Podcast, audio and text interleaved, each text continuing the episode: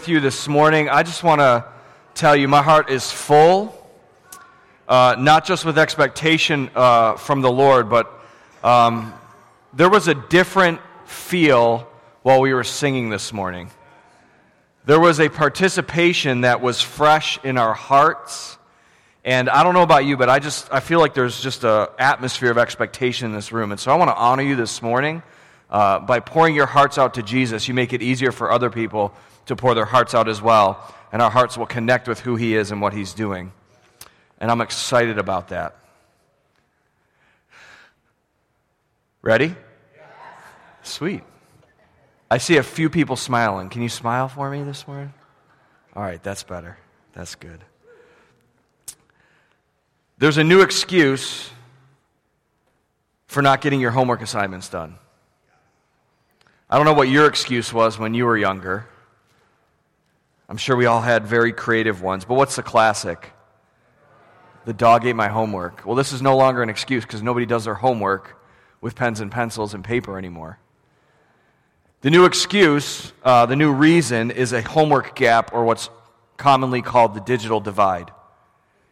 According to a Pew analysis, 17% of students, listen to this, 17% of students cannot carry out their assignments because of lack of high speed internet or access to digital devices. Meaning, the homework that teachers are giving have to do with computers. And my children, who happen to be homeschooled, uh, have that excuse sometimes because how many of you know computers don't always cooperate? And so this, this new excuse comes out. And I don't know about you, but uh, that was n- never an excuse for me, even when I was in college. Not because I'm that old. We had computers when I was in college. One of my kids asked me that the other day. Yes, son, we had computers. Uh, but when I went to college, I actually didn't take a computer with me to university. I used a computer lab. Yeah. Some of you remember the computer lab, and there was like one computer in a giant room, right? I'm not that old. There were multiple desktop computers, but when I went to school, I didn't have one. We had a family computer, and my parents upgraded that family computer, and so they gave me the old one. And I remember coming back to, to my college on a Greyhound bus, getting dropped off about an hour away, metro, from my university, not complaining, just telling you the story. When I was a kid, I had to walk to school up hills both ways in the snow. And I remember having that computer in a suitcase and in a green army duffel bag. Like the monitor was in one and the, and the, the, the unit was in the other, wrapped in clothes. And I remember schlepping, that's a good word, isn't it? That thing all the way from the Greyhound bus station at Union Station in D.C. Uh, to my college uh, in Northwest DC. And I was so excited because I could finally work in my room and do all the things that I needed to do. I didn't have to go to the computer lab, which, I mean, I get it. Like, it wasn't that far away, right? Right? Like, I didn't have to walk uphill both ways to get to the computer lab. But I was excited because I could roll out of bed and I could type my papers. And I remember calling the university technical staff and said, Hey, would you come and hook this thing into the network? And they said, Tell us what kind of computer it is. And I did. And they said, No because it's so old, it will slow our network down. they refused to put my computer into the network. And so, if I wanted to do anything uh, in terms of in, in integration with the, with the web, I had to go to a computer lab, but I could still type my papers and print them out on my dot, dot matrix printer. Remember those? Oh, yeah. Oh, yeah. Like you'd print, you'd print a 10 page paper, and 20 minutes later, it'd still be going. Some of you are looking at me like, what in the world? Just open up a history book. You can learn all about it. You know you're old when you go to the uh, Smithsonian and you see the camcorder you grew up with in the Smithsonian. Now, for me, that my, I did not have an excuse. My professors would not accept I could not get it done because I didn't have a computer. And I get it. There's a digital divide that sometimes keeps people from being able to get their work done. But how many of you know, God, by God's grace, there are workarounds? All the parents are like, yeah, there is. Figure it out. But here's the thing. Oftentimes we are given jobs to do. Have you ever had a job to do where you had the wrong tool to do it? Or you're too lazy to get the tool out that needs setup to do it, and so you try to do it with a hand tool instead, and halfway through you're like, why am I doing this? Or have you ever had a job to do and you have absolutely no energy to do it? You're like, I don't, I don't have an ounce left in me to get this done. Or have you ever had a job to do and you have no idea how to do it? That's my paralysis. My wife will tell you if there's a, a project around the house, I'm more than willing to do it. I'm more than willing to set the side, time aside to do it. Most of the time, I have energy to do it, but if I don't understand what I'm doing, I will sit paralyzed until I figure it out. But the moment it strikes me is the moment I start to get it done. And my wife's like, This is not convenient for the time of year that you decided that you now know how to do this project. The, the barn door that's out here, uh, it occurred to me, I was shopping for something else for the church, and I saw the hardware to do that, and I said, I could do that today. And so I bought the hardware, made some phone calls to my incredible staff, and said, Get this, this, this, and this for me right there. I'm doing this. And one of my staff was like, Man, you're motivated. I had the idea. I'm ready to do it. Let's go. And we got it done, and it was, it was a lot of fun. Thank you all for whoever helped me to do that. But sometimes we have these missions that are in front of us that are impossible. And I don't know about you, but some of us like the challenge of a mission impossible, but some of us are crippled by the impossibility of what's in front of us? How many of you get crippled by the impossibility? You have an idea for something, you have a vision for something, you have a dream for the way the kingdom's supposed to work, you have an idea of the way your marriage could work, or the way your children could grow up, or a project that you want to do around the house, or some way that you want to advance life, and you're crippled by the impossibility of it. It's a great dream, but it's impossible because you lack the resources to get it done. Today we're going to continue our series called Sent where we're looking at how God has sent us. The whole idea of this series is this that God sent Jesus and Jesus sent us. And so we learn that we've been sent, Jesus was sent in love, and we've been sent in love. We learn that Jesus was sent on mission. He had a purpose, and we've been sent on mission. Today, we're going to talk about what to do when the mission is impossible. We're going to talk about how Jesus was sent in power and how we're sent in power. Turn with me in your Bibles, if you would, to Luke chapter 1. Now, if you've been around long enough, you know that Christmas is not my favorite time of year, although the Lord is changing my heart, and you are a part of my heart being changed. It is wonderful to sing Christmas songs with you. Really, seriously, because our hearts are changed as we come into God's presence with God's people. So thank you for being part of God's process to warm the Grinch heart that your pastor has. So, this is not a classic Christmas series, but we've been talking about how Jesus was sent, which obviously has to do with Christmas. And today we're going to focus in on how he was sent literally to Mary. We're going to talk about what to do when we have an impossible situation in front of us. Because the truth is this the kingdom that God has called us to and the mission that He's called us on that we talked about last week is impossible. That's a good thing that we serve a God of possibility. Because the truth is this I have no ability to change a human heart. And you have no ability to change a human heart. Have you ever tried to change a human heart? I mean, we try with our kids all the time, and sometimes it's like beating our heads against the wall. Sometimes we just need to get it from the Lord. Or we have an impossibility in front of us because the mission is there, and we would say, God, have you seen my heart? You've called me to carry your heart of love. You called me to live on mission. God, have you seen my heart? Do you know what goes on in my brain? Do you see the thoughts that I have towards your kingdom or towards you or towards the people in your kingdom? Do you hear the words that are rumbling around in my heart? Do you hear the words that come out of my mouth? God, this is an impossibility for me to be part of your kingdom. Or God, we, we would say, God, do you know the family I come from? Do you know the background that I have? Do you know what I've been through? Do you know the neighborhood that I grew up in? Do you know the abuse that I've suffered? Do you know that the abuse about the abuse that I have put upon other people? Like it's do you, God, do you understand the family I, I currently live in? Like it's just enough for us to show up to church and pretend that we didn't try to kill each other on the way. Here's the truth. God has so much more for us than we realize even now. I'm going to say that again because it needs to hit our hearts. And as it hits our hearts together, it's going to explode with the power of God among us. Listen, each person in this place. I don't care if you walked into this place and last night you did some stuff you're really embarrassed of, or you walked into this place thinking that you are more full of God than you've ever been in your life before. The truth is this God has so much more for us than what we are experiencing even today.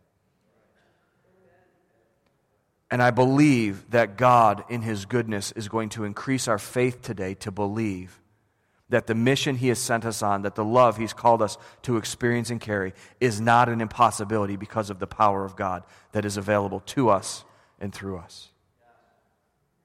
And five of you are ready to come. I believe today that as we look at Scripture, we are going to see with brand new eyes who the Lord is and who we are and what He desires and has for us by the power of His Spirit. So I encourage you this morning to lift your eyes. I encourage you this morning to come to His Word with a new hope and a new expectation for who He is and what He wants to do specifically in you. Because the truth is this it's glorious. It's glorious when He does it. Jesus was sent in power. Look with me at Luke chapter 1. Verse 26, it says this In the sixth month of Elizabeth's pregnancy, God sent an angel Gabriel to Nazareth, a village in Galilee, to a virgin named Mary. She was engaged to be married to a man named Joseph, a descendant of King David. Gabriel appeared to her and said, Greetings, favored woman. The Lord is with you. Confused and disturbed, Mary tried to think what the angel could mean. Don't be afraid, Mary, the angel told her, for you have found favor with God. And you will conceive and give birth to a son, and you will name him Jesus. And he will be great, and he will be called the Son of the Most High. And the Lord God will give him the throne of his ancestor David, and he will reign over Israel forever, and his kingdom will never end. Talk about a powerful vision from the Lord. We're very comfortable with this happening in the past. We're very comfortable with Mary having this vision from the Lord because it's so far removed sometimes from our own experience. But I would put before you today that the Lord desires to encounter his people in the same way that he encountered Mary with the same power that he encountered her. Now, don't get me wrong, you are not Mary, the mother of Jesus. Don't, don't, don't go home and start telling your family that. That's a whole other conversation. We can set up appointments in the new year to talk about that if that's what you walk away with. But here's what I do want you to understand that the same God that encountered Mary, the same power and purpose and presence with which the angel Gabriel was sent to Mary to announce the coming of the kingdom is the same way that God wants to encounter you. Because here's what Mary said, and this is what often happens as we encounter God we hear about the glory of God. We hear about the plans and the purposes that God has for us in the midst of that glory. And we do exactly what Mary does. Mary says in the very next verse, she says, How can this happen? Because I'm a virgin. How many of you know that's a legitimate question? But here's the point oftentimes when God comes to us and starts talking about his kingdom, starts talking about the power that he wants to fill the world with, the mission that he calls us on, most of us have very logical questions.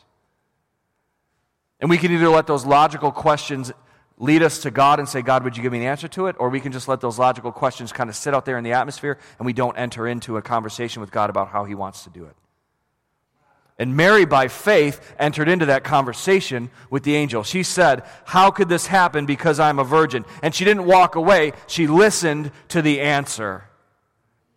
And here's what the answer said, or the angel said Gabriel replied, The Holy Spirit will come upon you, and the power of the Most High will overshadow you, so that the baby to be born will be holy, and he'll be called the Son of God. And what's more, your relative Elizabeth has become pregnant in her old age. People used to say that she was barren, but she conceived a son and is now in her sixth month. For nothing is impossible with God. That word power here is the same word that you're going to see. We're going to look at three kind of scripture accounts this morning. It's the same word used there, and it's the word dunamis. It literally is where we get the word dynamite. It's the power of heaven available to us, in us, and through us to accomplish the work of God. How many of you know that the angel Gabriel announcing to Mary what God was doing was the inauguration of the kingdom of God in the flesh? He was saying, A king is coming to you. God's plans and purposes are literally going to be fulfilled through you. And she's like, I don't understand. And he says, Listen, it's going to be by the power of the Holy Spirit. So when we talk about God doing his work of power in us, we have to understand that we need to recognize the need first. What God was asking of Mary was impossible, except the truth is this, and we read it in the scripture nothing is impossible with God. Jesus was literally sent in power. His conception with Mary was by the power of the Holy Spirit. Remember, Jesus was sent and he was sent in power. Look at with me at the next verse. This is where we talk about receiving the gift of that power for ourselves. Acts chapter 1, if you want to turn with me there, verse 6. This is after Jesus lived his life, was crucified, dead, buried, and rose again. He was spending time with his apostles and with his disciples. He was giving them instructions. And here's what the scripture says so when the apostles were with Jesus, they kept asking him, Lord, has the time come for you to free Israel and restore our kingdom? And he replied, The Father alone has the authority to set those dates and times, and they're not for you to know. But you will receive power when the Holy Spirit comes upon you. And you'll be my witnesses, telling people about me everywhere in Jerusalem, throughout Judea and in Samaria and to the ends of the earth. That word power is the same word. Jesus was sent with power, and he sent his apostles, his sent ones, with power by the Holy Spirit. Verse 9 After saying this, he was taken up into a cloud, and while they were watching, and they could no longer see him. And as they strained to see him rising into heaven, two white robed men suddenly stood among them. Men of Galilee, they said, why are you standing here staring into heaven? Jesus has been taken from you into heaven, and someday he will return from heaven in the same way that you saw him go. Imagine the, the, the, the scene.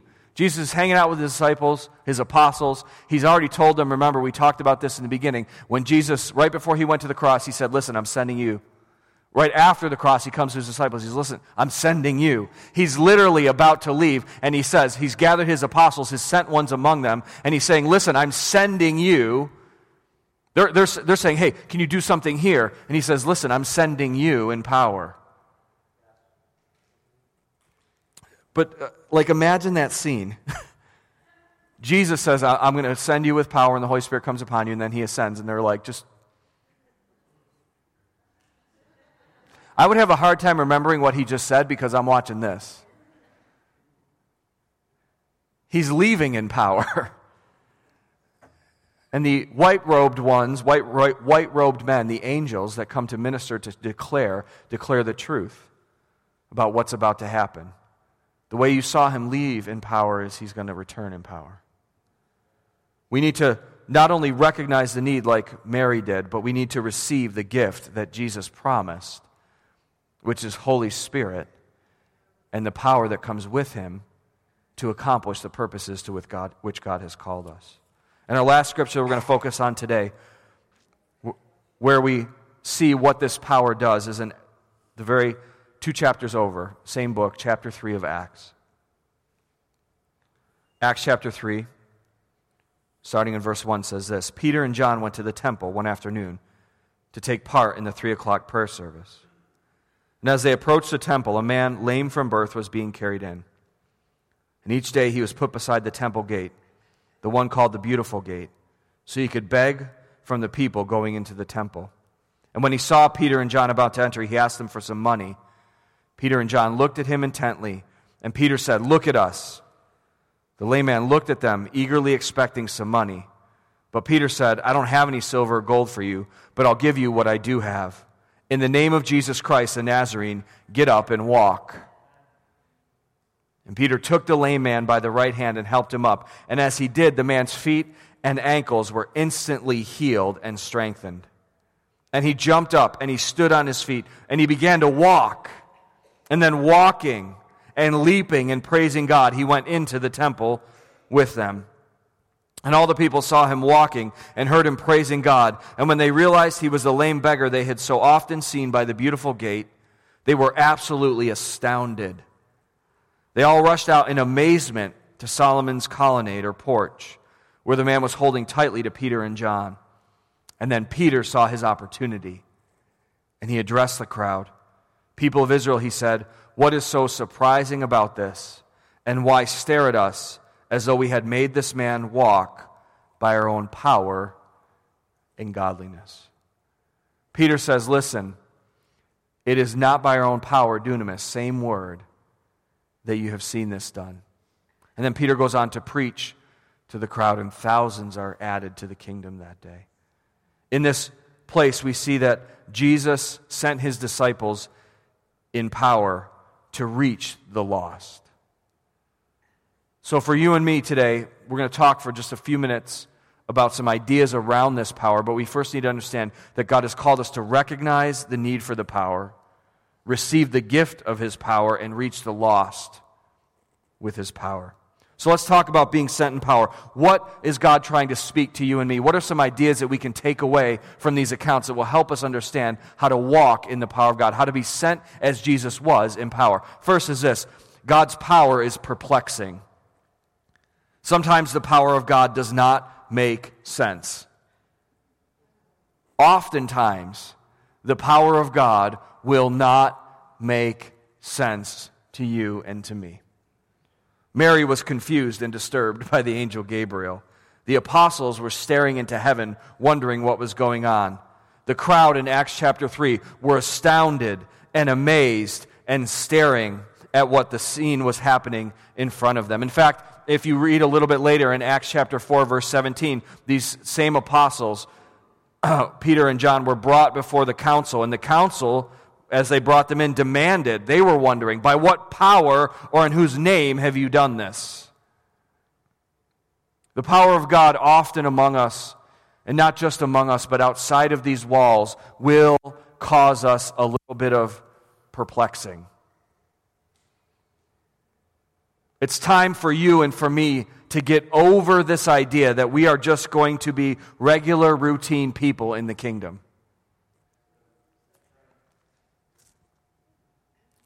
If you want to live a life of a regular Joe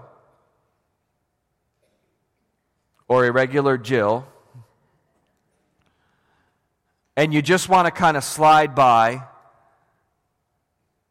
and you want to not rock the boat too much, and you want to just kind of do this Christian thing, but not the weird Christian thing,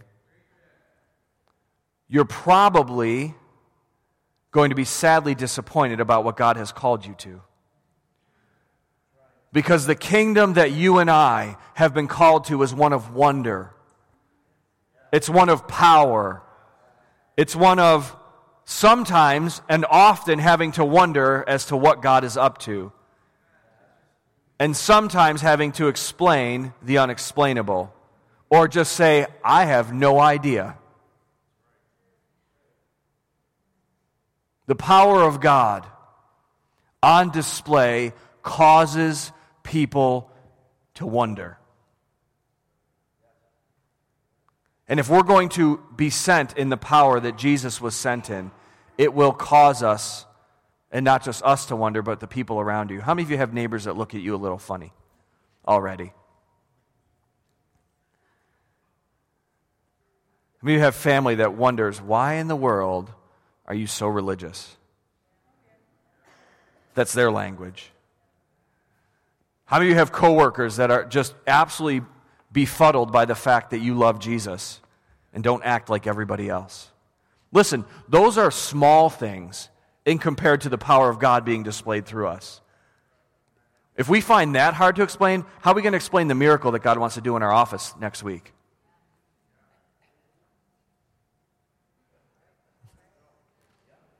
If we have a hard time explaining to people why we follow Jesus, how are we going to explain when 10 or 12 of our neighbors just start coming to Jesus because we have started to operate in the power of God?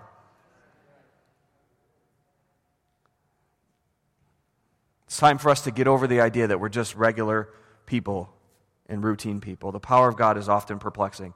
Number two is this the power of God is a privilege.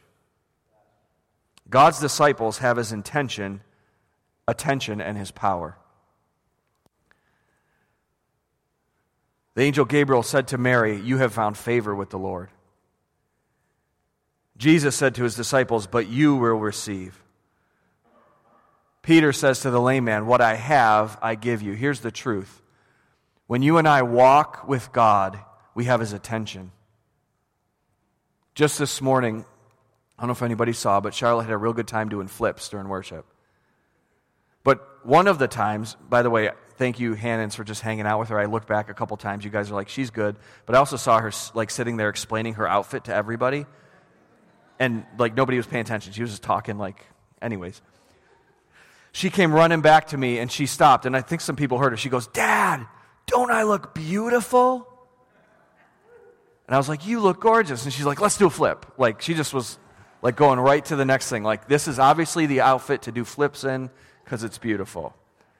But the truth is this she had to get my attention, and oftentimes my wife will tell you people need to get my attention. Because I will, I, we had a conversation the other night. I think you had a conversation, yeah, the other night. and, uh, and, and you said, hey, we're going to do this. I said, we're going to do what? And she said, we just talked about this. Like we had the whole conversation. And I said, please, you were very gracious. I said, please remind me of what we talked about because I was in the room, but I was not in the room. You know what I'm saying? But the truth is this you don't have to spend a lot of time to get your dad's attention. In fact, you don't have to do anything to get his attention. His attention is upon you, his eyes are upon you, his eyes are upon me because we're his kids. And that's not in just some general sense like, God sees everything. No, his literal attention, because he is God, is on every single one of his kids right now. And here's the truth if his eyes are on you, his power is available to you. His power is available to you because his eyes are upon you. You, as children, have found favor with the Lord. You, as children, will receive. You, as children, have the ability to possess and have the power of God, the name of Jesus, full of power. We have to begin to understand the great favor that we have in Jesus. You and I have favor with our dad because of Jesus. And for many of us, we have lived unaware and unsure of that for way too long. What does it mean when somebody lives unsure and unaware of their father's attention and favor? It means we've chosen to live as orphans. Because it's not like he's not there calling us in, we just haven't received it. It's time to receive and walk our, in our identity and our inheritance. Look at your neighbor and tell him, You are a son or a daughter of God. Now look at your neighbor and say this You have all the power of God available to you.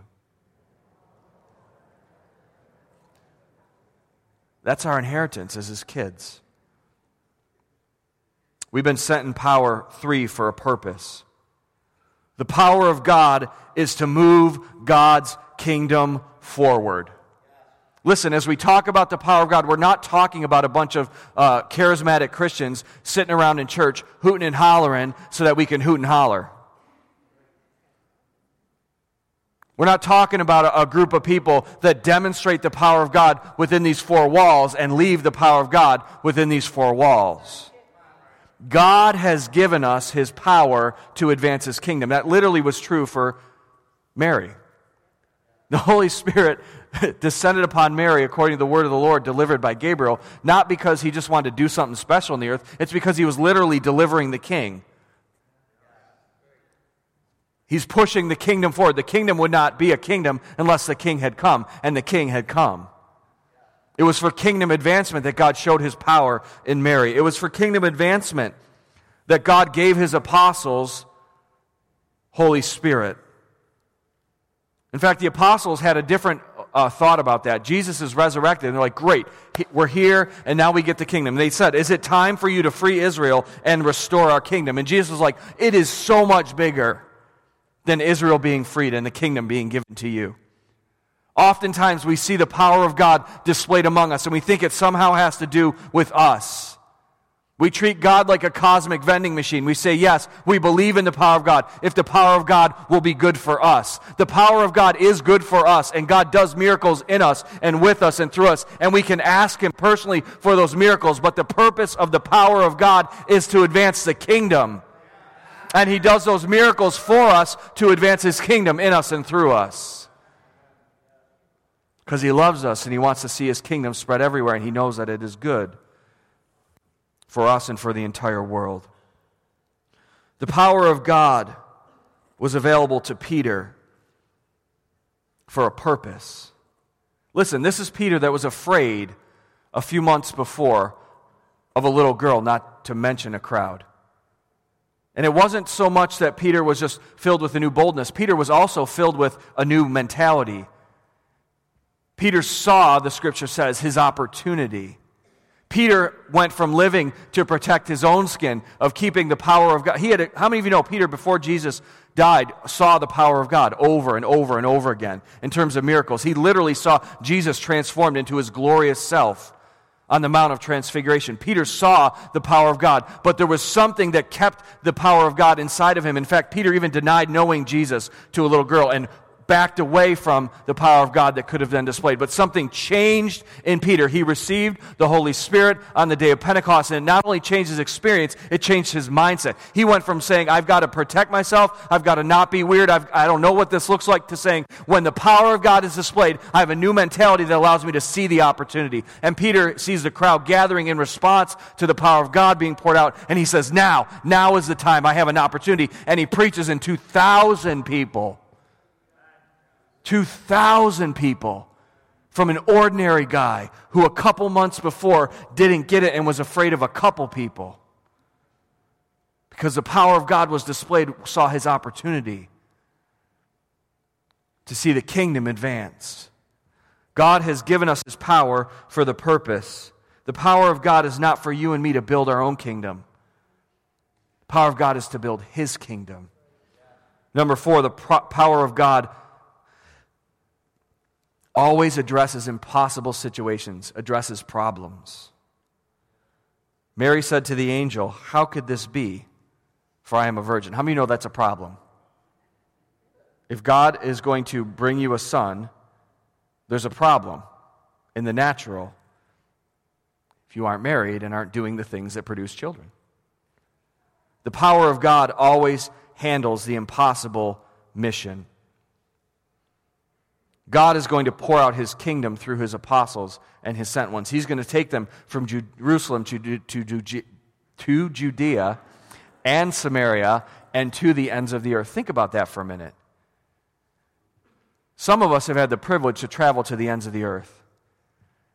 And we're like really, uh, you know, proud of ourselves because we got an airplane for 13 hours on a really comfortable seat with entertainment in front of us and somebody bringing us food every couple of hours and a moist towelette. And we're like, man, I'm really suffering for Jesus here, going around the world. When, think about it for a minute. When God declared to the apostles, You'll be my witnesses in Jerusalem, okay, I get that. We're in Jerusalem. Judea, okay, we could prob- we've walked there before. Samaria, yeah, we've gone through there. That's a little bit impossible, but you know, Jesus ministered to those people and the kingdom came to them, so we kind of see what that looks like. But then he says to the ends of the earth. Think about the impossibility of that to a group of nobodies from Jerusalem. Think about it for a minute. Their kingdom mindset was the kingdom uh, uh, that they had walked. And, and yet, God's saying to you, You're going to be my witnesses all around the earth. God is able to do the impossible with very simple implements and very simple people. So the mission impossible might be this, like I said before, you, have, you and I have no way to change a heart. Like, we can't change a really easy heart to change, and we can't change a hard heart, but God can. We could say, you know what, I'm not bold. That's my problem. I just don't have the boldness to declare this. I'm not like Pastor Josh. I, I can't speak in front of other people. Listen, I don't know if you know this. I think I might have shared it from the pulpit. I did everything in college to avoid public speaking. Everything. I took every opportunity. I wanted to take a, uh, a major that we call, it was specific to my university. The acronym was CLEG. It was Communications, Law, Economics, and Government. I wanted to do all of it except the communications part. And so I didn't do it. I just did political science. So I could avoid speaking. Now, I like to talk, but I don't like to talk in front of crowds all the time. In fact, there's oftentimes that I don't speak well in front of people, where I get nervous about my words. And yet, when we step into the anointing of God, God works his power through us. And so, God comes and addresses the problems that we have. Or we, maybe we've tried and failed in our own power to minister before, and the Lord says, I want to do it in my power. See, we need power. Here's the truth power is not an extra. We have to understand this. In the kingdom, power is not an option.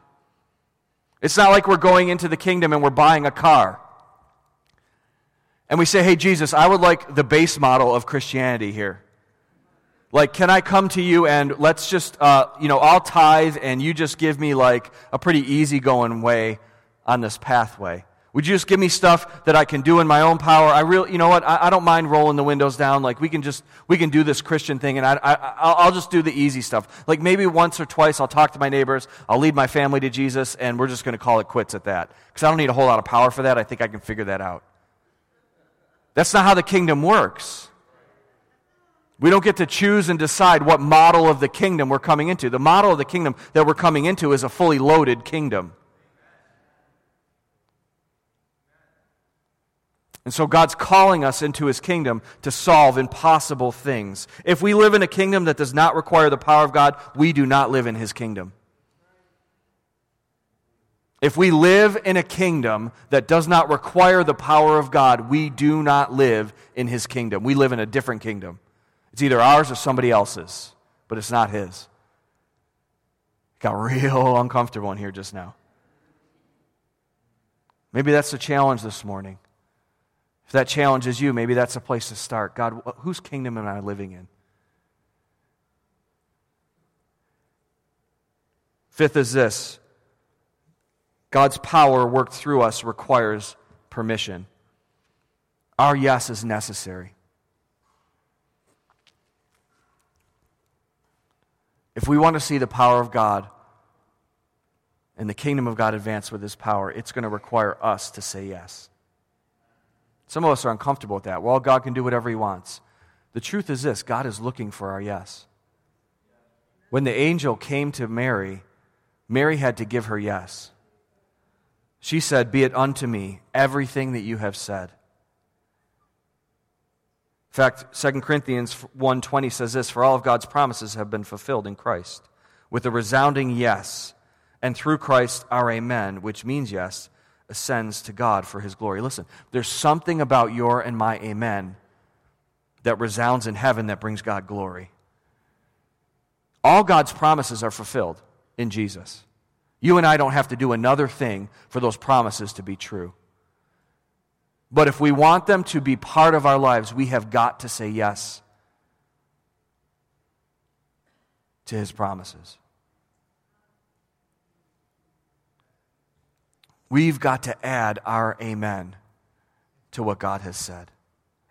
I wonder if, what it would have looked like if the, if the angel Gabriel was like, hey, Mary, this is how it's going to go. And she's like, oh, yeah, about that. Um, I got this trip to visit my cousin uh, Elizabeth in a couple weeks, and I'm not really sure that I want to go there pregnant and not married. And so, like, could we wait a couple years?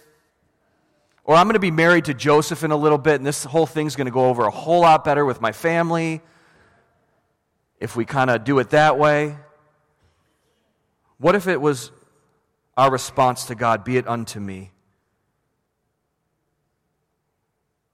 You need to see the power of your yes. We need to understand the power of our yes. It's time to let the struggle stop. It's time to lead with a yes. I don't know about you, but we don't have the whole account of Mary's interaction with Gabriel. I don't know. I mean, maybe we do. Maybe it was just that simple. But it doesn't sound like there was a whole lot of, okay, give me all the details before I said yes. She just said, yes, let everything that you have said be for me.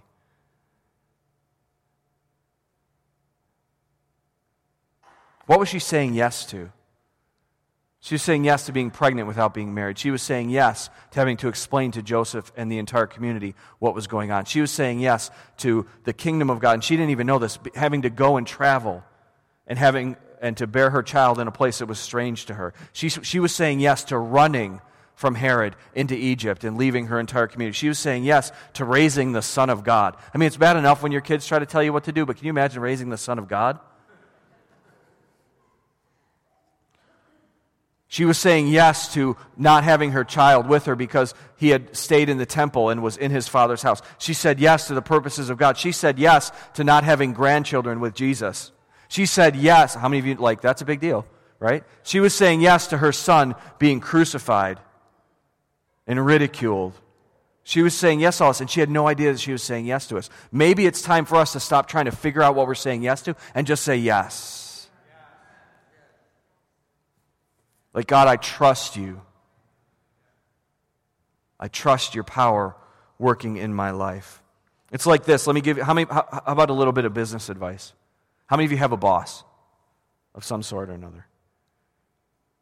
Can I give you a little bit of business advice? If you want things to go well for you with your boss, here's how you lead a conversation with your boss. Any conversation. Go to your boss and say, hey, boss, you can have whatever you want. I guarantee you, if you start your conversations with your boss that way, it will go well for you. And you're like, oh, you don't know my boss. I'm telling you, if I don't, your boss will be shocked by that from some of you. What?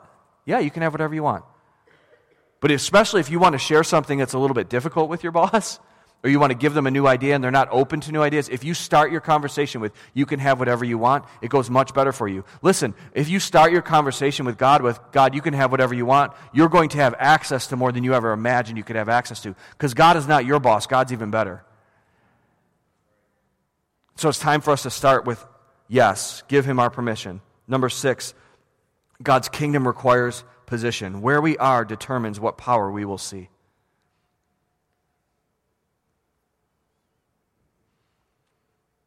Mary said, Be it unto me all that you have said. In other words, she had to walk out everything that God was saying.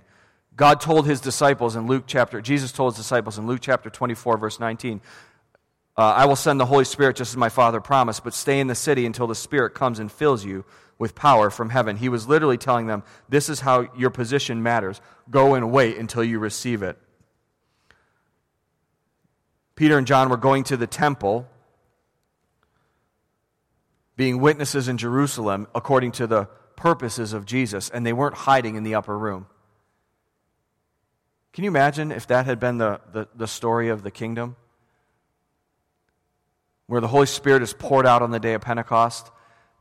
Everybody there is filled with tongues. Other people hear it. Peter preaches it in a moment of boldness. The church grows to 3,000. They're like, yeah, great, 3,000. That's a good sized church for us. Let's just kind of keep coming to the upper room and let's see this power of God thing happen here, and we'll see some miracles and some healing. And yeah, we're just kind of happy with that. And so Peter and John applied themselves not to just staying in the upper room, but they applied themselves to first being witnesses in Jerusalem. They were willing to do what God asked them to do, and God met them in power. See, you and I need to understand we cannot demand or earn the power of God.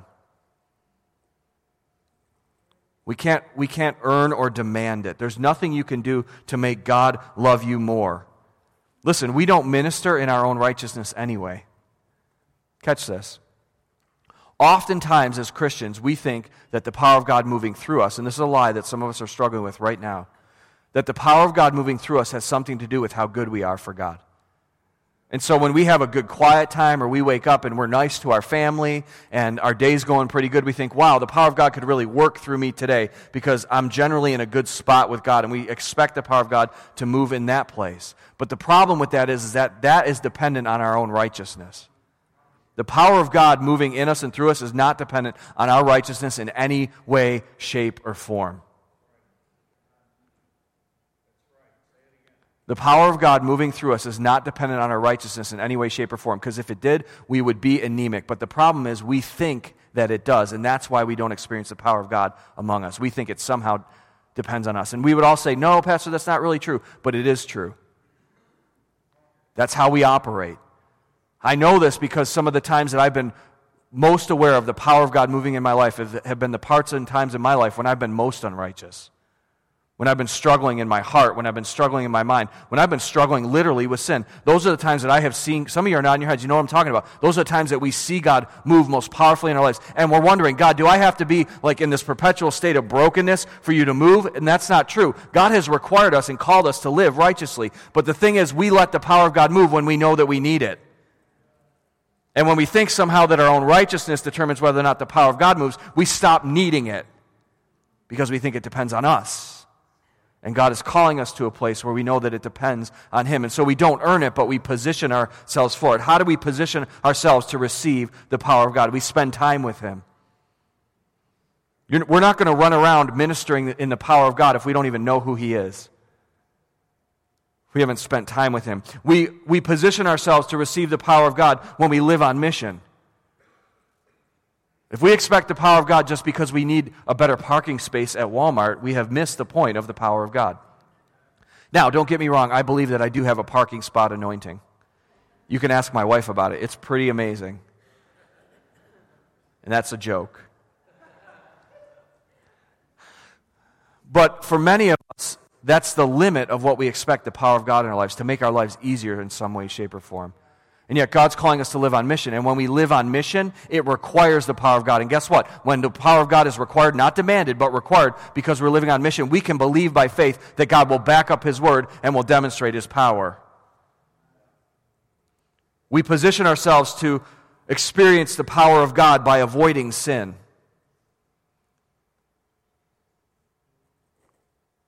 Not earning it, not somehow becoming righteous, but we know that when we are in sin, we are running away from God's plans and purposes for our lives, right?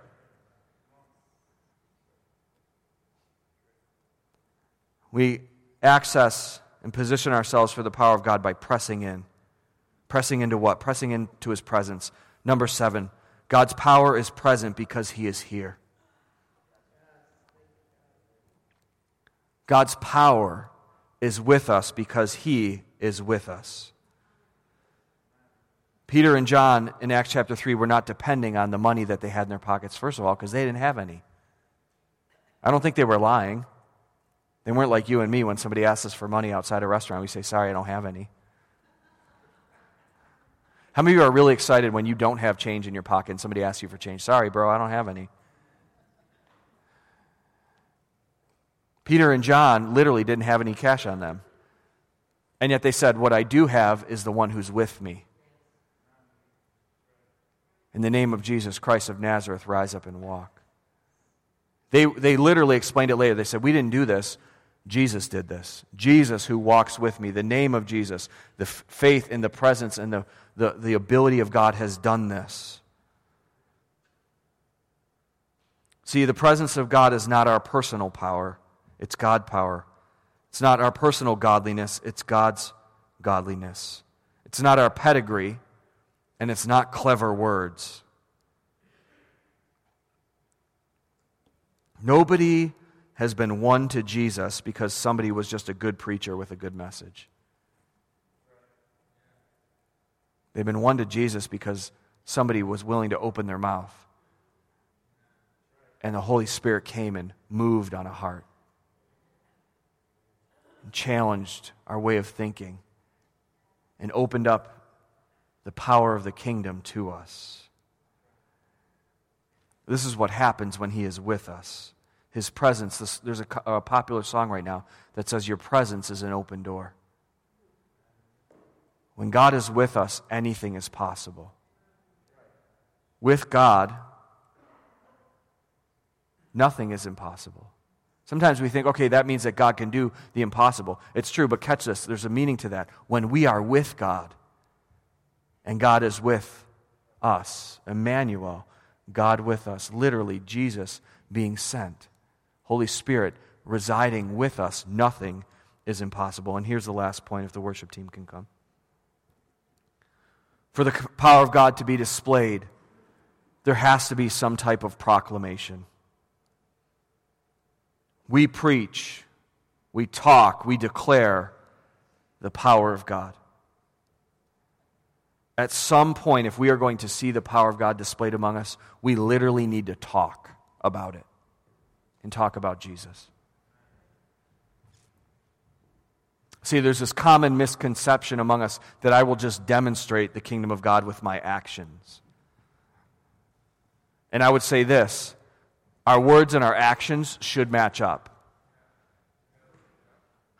But there's no chance for those actions to match our words until we open our mouths and speak the words. The kingdom of God, the gospel of God, the good news of Jesus advances as you and I say it from our mouths. People don't get the gospel because you stand in front of them and say telepathically, gospel.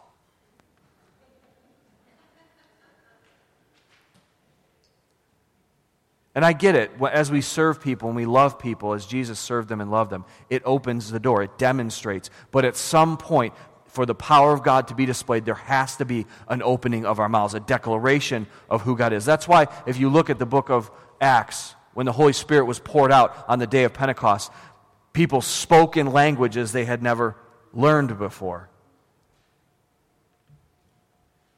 There has to be a proclamation that comes. How did the power of God get poured out for Mary? It came through a proclamation.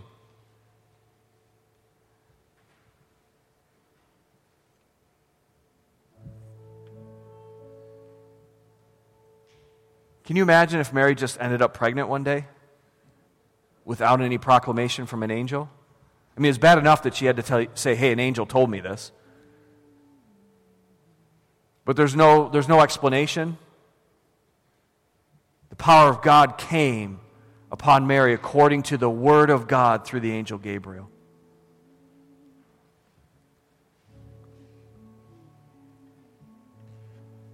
The apostles, the sent ones, you and I, even knowing that we are apostles and sent ones, came through the words of Jesus for us. He declared that we would receive power when the Holy Spirit came upon us. There had to be proclamation for us to understand, for the disciples, for the apostles to understand. For the lame man at the temple, there had to be a proclamation Give me your attention, they said to him. Look at us. I want to say something to you. And as Peter reached out with his hands and declared the name of Jesus, the man was healed.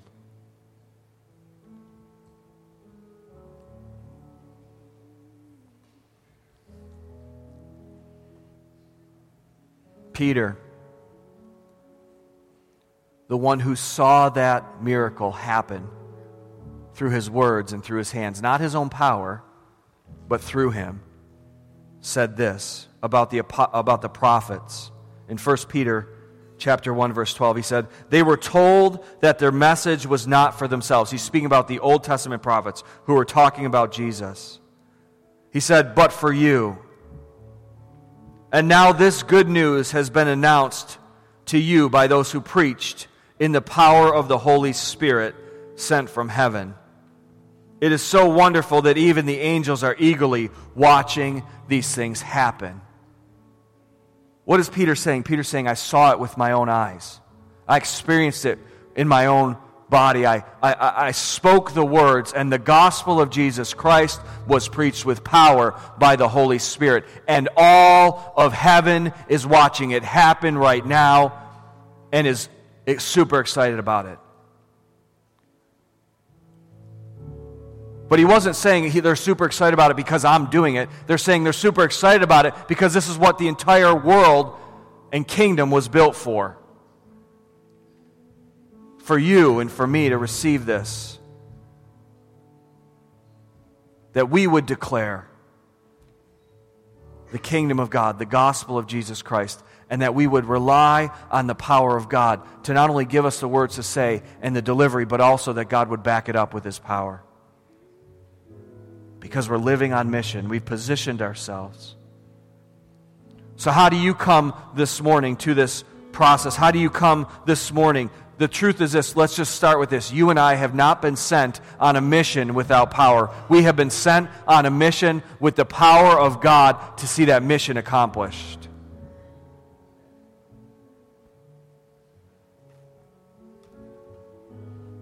Maybe you're here this morning and that confuses you. It's okay. He's willing to explain it. Maybe you're here this morning and you've really struggled about whether or not that power is for you. God's telling you very clearly it's for every one of his disciples. Maybe you're here this morning and you have wanted to see the power of God, or maybe even have seen the power of God, but you've slipped into the idea that somehow it's for your own purposes. You've been treating God like some kind of cosmic vending machine, and it's gotten frustrating because you say, God, I keep asking to see your power, and I don't see it. What he's saying this morning is, live for my kingdom and my purpose and watch.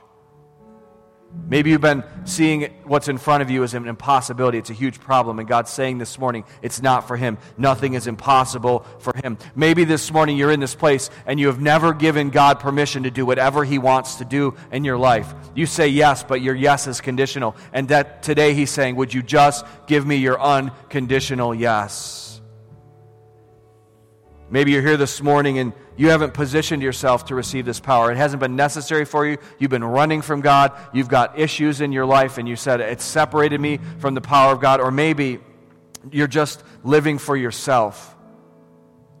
God's saying, in this moment, He's calling you to Himself. He's here with His presence, and He's ready to fill you with the proclamation of the good news by the power of the Holy Spirit. So, how does it start for us this morning? Maybe it just starts with our unconditional yes. God, I recognize that you've called me. I recognize the need that's in front of me. I recognize a world that is in need of a demonstration of your power. And all I'm saying, God, is I don't understand it all. I don't have it all figured out, but I'm going to give you my unconditional yes.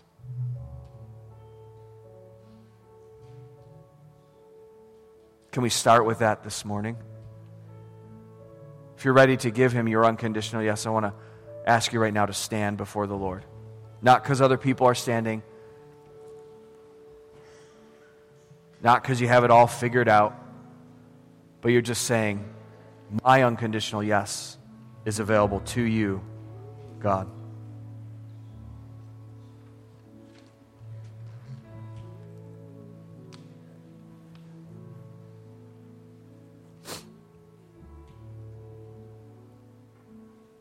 What would it look like for a group of 250 people to give God his, their unconditional yes? Not just here, but when we walk out of here. Not just now, but tomorrow morning as we're walking into our office. Not just in the place where it's comfortable, but maybe when we go to these tables that we're going to be at with our family over the next few weeks where nobody wants anything to do with God? What does it look like for us to give Him our unconditional yes?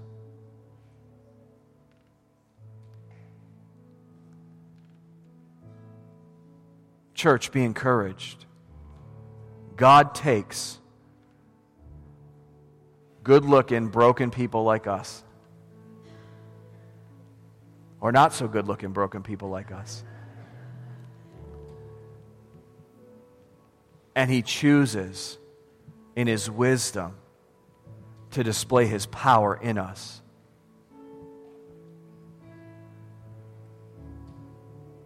I'm not saying tell God the miracle that you want in the next few weeks. What I am saying is this just keep saying yes to God. Saying yes to God, being obedient to Him.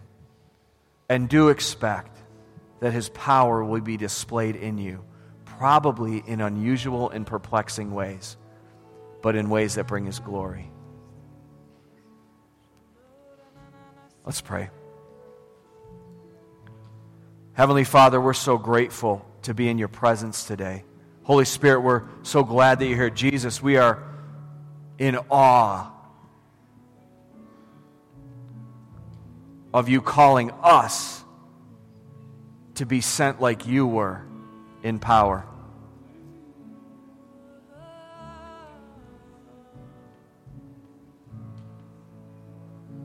Lord, would you continue to arrest our minds away from the things that we, patterns that we've established that don't require your power. And I pray that we be continually confronted with the need for your power to be displayed. And in those moments, by your Spirit, you'd fill us with courage, not only to expect that you would do something powerful, but to declare with our mouths that you are able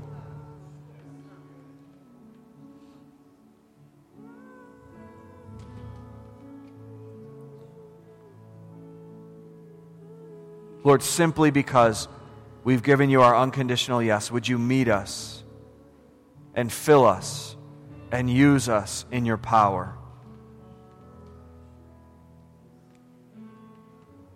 Jesus' name. Just keep your eyes closed for a minute. Wonder if there's anybody in this place that have you've never surrendered your life to Jesus. You've never said yes just to follow him. I want to encourage you this morning, if that's you in this place, there are going to be some people that are up on either side of this platform this morning. I want to encourage you in this way. Just tap the person next to you and who came with you or who brought you and just say, hey, I need to, I need to do that. I need to say yes to Jesus this morning for the first time. I need to surrender my life to him. And would you take me to pray with one of these people? We'll lead you in what that looks like. And I'm telling you, it's the best yes you could ever give. If you're here this morning and you, you do need a miracle in your life, we do believe that God does miracles. He responds to the prayers of His people.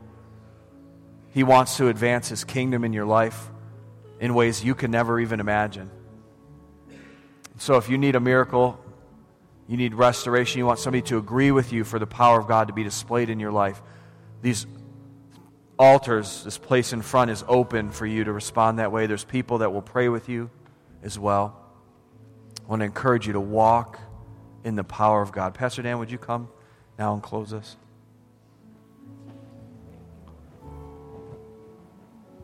Thank you, Lord. Thank you, Lord. Thank you, Lord. Just a few announcements before we close. The ushers are in back for your giving. We want to remind our guests uh, you're, no under, you're under no obligation to give, but if God's moved in your heart and you want to express your gratitude to Him, uh, we will sure be glad to uh, receive that. All your options for giving are on the screen behind me. Uh, for extravagant giving, please use the envelopes that are in the pocket of the uh, chairs in front of you, or you can give online. For if you're a visitor today and you're a guest, we encourage you to stop by Guest Central in the lobby and uh, let us greet you, and we have some gifts there for you. Christmas Eve service is at 7 o'clock, uh, Christmas Eve, Tuesday night. Uh, it's a great service. It's candlelight. Uh, it's amazing. You're going to enjoy it. If you've never been here, you don't want to miss that. Wonder Why Sunday, December 29th. Submit your questions. There's sheets in the lobby for that, or you can do it on the website or on our app. And you may not know this, but on Sunday morning, January 5th, we're going to start having two services at 9 and 11. So we're going to start off the new year. This place is starting to get filled up when all the kids are in here. So two services starting Sunday, January 5th, 2020. And again, the prayer teams are available. Some folks are already taking advantage of that. If you have a need, don't leave without getting someone to agree with you in prayer God is powerful. He sent his Son with power. He sent his Holy Spirit with power. He resides within you. He said, when two or more agree on anything, in the name of Jesus Christ, God moves. So, God bless you, Father. I bless your people. In the power of Holy Spirit, Lord, you've filled us. You've saved us. You've anointed us. You've given us all the gifts we need. We pray that this week, Lord, and every week of our lives, you will use us for your glory so that others can experience your goodness the way we each have. We thank you, Lord, in Jesus' name. God bless you. Feel loved in the name of Jesus.